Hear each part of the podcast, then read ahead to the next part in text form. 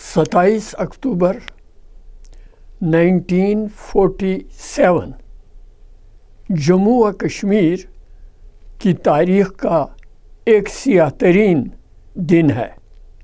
جب ہندوستان نے اپنی آزادی کے فوراً بعد کشمیر پر مسلح چڑھائی کر دی، اپنی فوجوں کو ہوائی جہازوں کے ذریعے سری نگر میں اتارا اور کشمیری عوام کی خواہشات کے خلاف کشمیر پر ریاست پر اپنا تسلط جما لیا۔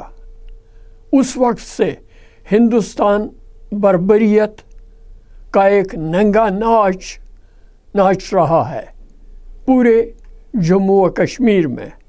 جس علاقے پر، جس خطے پر ہندوستان نے قبضہ کیا ہے، اس خطے میں ظلم استبداد کا نظام رائج ہے۔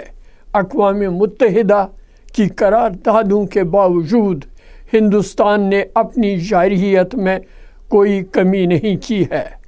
لیکن اس کے باوجود کشمیری عوام، عزم سمیم اور یقین محکم کے ساتھ اپنی جد و جہد جاری رکھے ہوئے ہیں اور ان کا صرف ایک ہی مطالبہ ہے، وہ یہ کہ کشمیر سے افواج فوری طور پر نکل جائیں، اقوام متحدہ کی قراردادوں کو عملی جامہ پہنایا جائے اور کشمیری عوام کو اپنا مستقبل آف طے کرنے کا موقع دیا جائے۔